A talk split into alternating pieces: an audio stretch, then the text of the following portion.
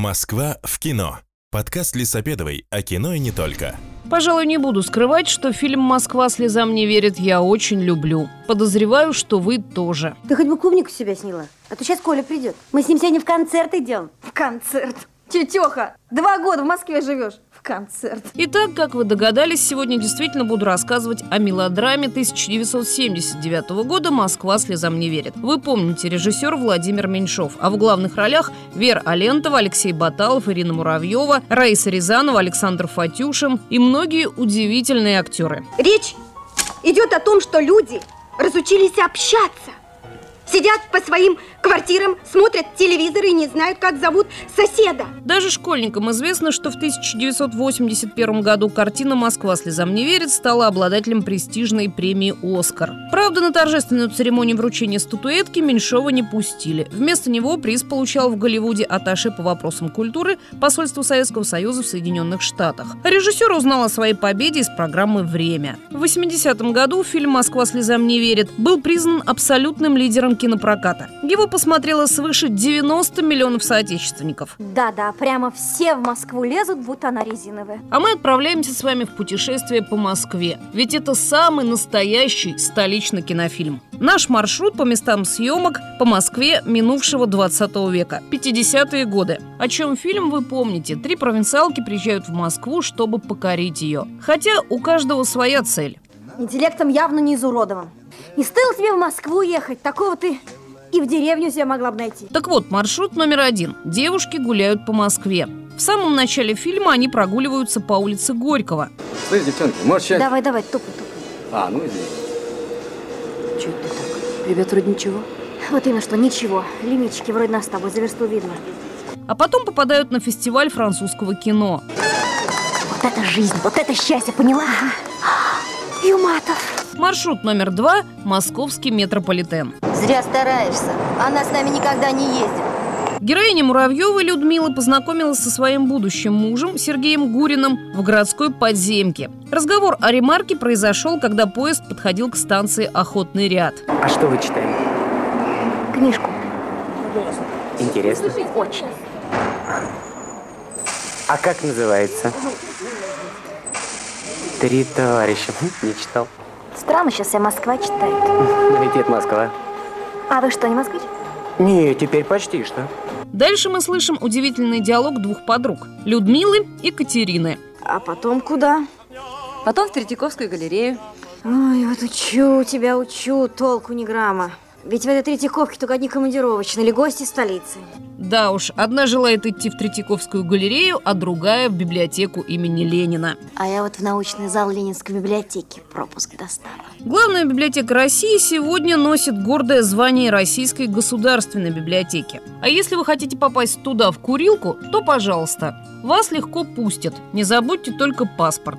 Найти мужа или жену можно попытаться в 36 залах Российской библиотеки. Залы эти рассчитаны более чем на 2000 человек. Так что выбор огромный. Будешь смотреть, как они читают? Много ты понимаешь? Там еще курилка есть. Из библиотеки имени Ленина мы перемещаемся в Высотку. Слушаем вновь чудесный диалог двух подруг. На работу теперь два часа добираться, да неудобно было отказаться. Отказаться? Ты что, с ума сошла? Тебе ж такая возможность. А где они живут? На площади Восстания. Это что, в Высотном? Да. Завтра переезжаем вместе.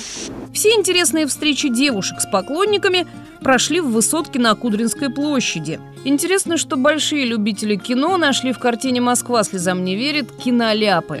Один из них. Девушки открывают дверь высотки на площади Восстания, а попадают в парадное высотки на Котельнической. Коридоры, лифт, дежурная за столом в вестибюле и сама квартира – это все Котельническая набережная. А, а можно Людмила со мной поживет? Вдвоем все-таки веселее. Людмила?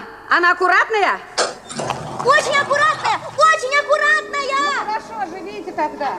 Есть и другие киноляпы, но о них чуть попозже. А мы движемся дальше по Москве. Драматичная сцена выяснения отношений Кати и Рудольфа происходит на Гоголевском бульваре. Недалеко станция метро Кропоткинская. А я чем могу помочь? Понимаешь, я уже была в больнице. Врачи говорят, что поздно. Они отказываются. Поэтому, может быть, у твоей мамы есть какие-нибудь знакомые? Ну, ты понимаешь? Не хватает которые- еще маму сюда впутывать. Вторая встреча произойдет здесь же, но через 20 лет. А про Гоголевский бульвар можно сказать, что он испокон веков считается не менее любимым местом для прогулок, чем популярный Тверской или Сретенский бульвар. А в 1935 году в начале Гоголевского бульвара открылась одна из станций первой линии московского метро. Она тогда называлась «Дворец Советов». С 1957 стала называться «Кропоткинская». Станция Кропоткинская. Осторожно, двери закрываются. Следующая станция – библиотека имени Ленина. Далее отправляемся на Ленинский проспект. Катерина рожала в родильном доме Москвы номер 25, недалеко от Ленинского проспекта. Надо было, чтобы кто-нибудь другой ее встречал. Почему? Через три месяца Антонине здесь рожать, еще подумает, что у меня гарем. О, нашел о чем горевать. Радоваться надо. Девка у нас родилась. Гуляем! Не сразу все устроилось, Москва не сразу строилась. Проходит 20 лет, и мы слушаем вторую серию. Катерина встречает по дороге своего любовника перед въездом на Кутузовский проспект, вблизи Белого дома. Но впереди Катерину ждет судьбоносное событие. Героиня знакомится с Георгием Ивановичем или с Гошей, Гогой, Жорой, как хотите. Интересно, что Катя и Гоша знакомятся в электропоезде Р-2. В электричке выясняется, что Гоша живет на проспекте Вернадского, недалеко от Воронцовских прудов. Знаете, я живу на Вернадского, там недалеко эти Воронцовские пруды, березки. Так хорошо, сядешь в тени. А вокруг гуляют дети.